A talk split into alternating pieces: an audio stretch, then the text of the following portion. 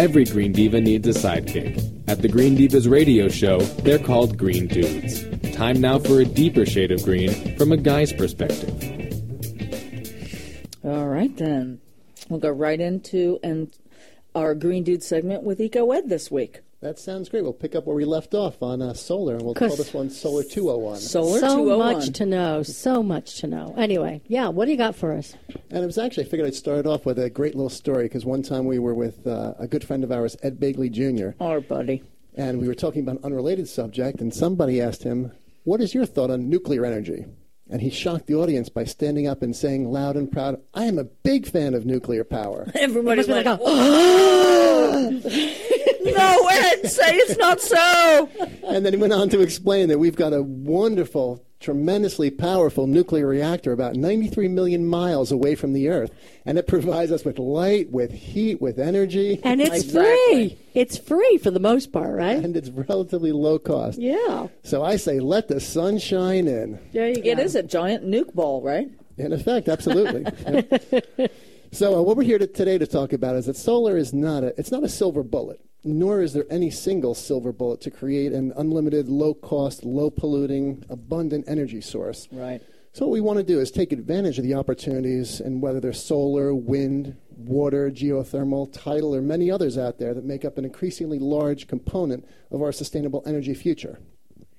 If you are a good candidate for solar and you've uh, done your part to conserve energy to make things more efficient, then absolutely you want to take advantage of solar energy. And depending upon where you are in the country, um, and uh, that'll dictate what uh, what your cost of electricity is, what the local rebates and incentives are. And uh, I believe last time we mentioned a, a website called dsireusa.org, Yeah. which is D S I R E U S A.org, and that will show you what federal incentives and also state incentives and rebates are available to people to make uh, to help them adopt solar energy. Good, good, good. Yeah, we'll make sure we put that on the website. Great. And uh, where we left off last time, too, is speaking about the possible financing options for solar. And this is where it can get really confusing. Yes. Because although solar is a great environmental tool from a financial perspective, it is attractive. But what I want to do is help people to understand what makes the most sense for them. Right. Okay. And when it comes down to it, there's three, three basic financing options to owning a, a solar array or a solar hot water system. One is outright purchasing it. If you can afford to, if you have the money, the savings, or the capital available, that's usually the one I recommend because then you get the full financial benefit. So how much are we talking? All depends. Uh, if it's a simple solar hot water system, it could be a few thousand dollars. A solar array for a larger home can be fifty thousand.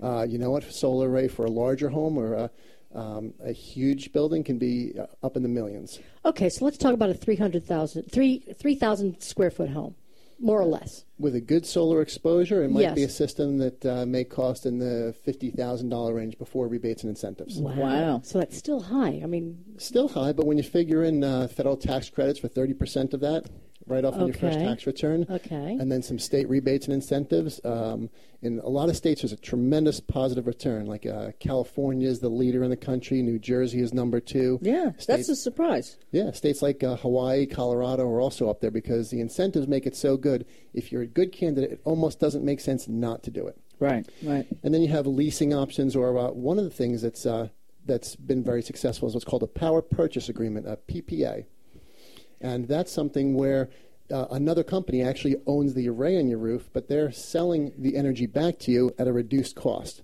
Interesting. So in effect, they're leasing your roof space, and you're getting the benefit of being environmentally sound and lowering your energy costs and guaranteeing that cost at a certain rate moving forward. Really? okay, so that that's a cost savings as well, obviously. Yep, with no outlay. And Right. they maintain the, the, the panels or whatever They'll the maintain system it. is. They'll take care of it. If it breaks or something, they'll, they'll take full responsibility for it. And then there's a whole host of leasing options, which is the third part. Ho ho host. Ho ho. Just came out funny. a whole host of leasing options. I'm sorry, I'd help rather have a. Twinkie. Sorry, go ahead. I couldn't a- help myself either. That's a Christmas special. ho ho ho. And leasing options, those tend to be the most confusing. I've seen some of them out there that are very attractive. I'm working on one right now where uh, where SunPower has a very attractive lease program because they want to own a lot of the systems. So they're making it very attractive to owners for owners to step in. Yeah, I know someone that just got a SunPower system and they're thrilled. Oh, they're wonderful. My my panels are, are SunPower. So you lease from SunPower. No, I actually purchased mine. Oh, you purchased yours. Yep. And right now, and this one is in California, and they have a specific, very attractive uh, Oh, leasing okay. option. Um, but some of the leases out there, quite honestly, are not a good option. Um, I've read some, I won't name uh, specific companies, but when it comes down to it, as we mentioned last time, the benefit to the homeowner is only maybe less than $10 a month. Right. Get a get a CFL light bulb and you're better off, right? Yeah, Exactly. right, Replace right. some lights with Yeah. uh, LEDs or CFLs, and you're good to go. Yeah. It's a lot to go through for ten bucks a month, man. Yeah, so Yes. it's, uh, sometimes it's good, and uh, unfortunately, you really have to understand the finances of it. But as a as a brief overview, those are the three options, and it should have a very positive financial impact. In addition to being the environmentally sound thing to do, and, and using renewable energy and reducing your dependence on fossil fuels. I like it.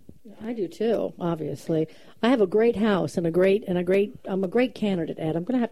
Will you come out and and uh, and uh, do my uh, see if I can get solar? Sure. Really good because I really I think Well, that, that, would might be, be, the best thing. you know, like the next thing to do for the next time you know you come in, right? In, in the next couple of weeks, i- if you have the ability to go out and look and just do an assessment. Sure. You know, because you, you have a fairly average. I mean, it's a beautiful house, but you know what I mean. It's it's No, it's an a average fairly house. average house, for this area. Yeah. and then we can actually do the details of what it would take We'll and take what your pictures options and are. Would you, you be know? willing to do that? Sure, and actually remind me next time because uh, as I walked in, uh, when was your house built?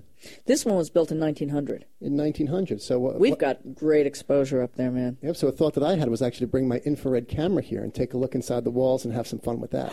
oh my! To see like like for insulation and stuff like that. Yep, Like, insulation. If there is air leakage. insulation anywhere, maybe anywhere. No, you know insulation? what? My first house was 1907. Dead squirrels? I don't know. Well, you never know. uh, but I had a 1907, my first house. Oh, yeah. Uh, no insulation. Yeah, no, None. no. It's unlikely. Usually, these old stuccos they blow it in later. Yes, which is what had to be done for ours. All right. Well, let's- here's here's a last tip on solar, Okay. and this is when people are building new.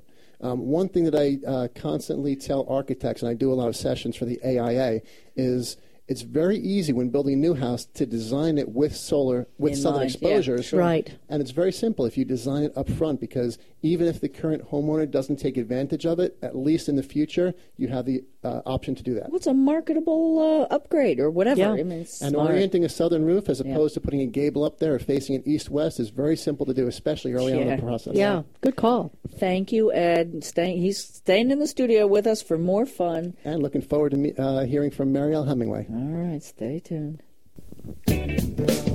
Want more information on this Green Dude segment and other ideas for low stress green living?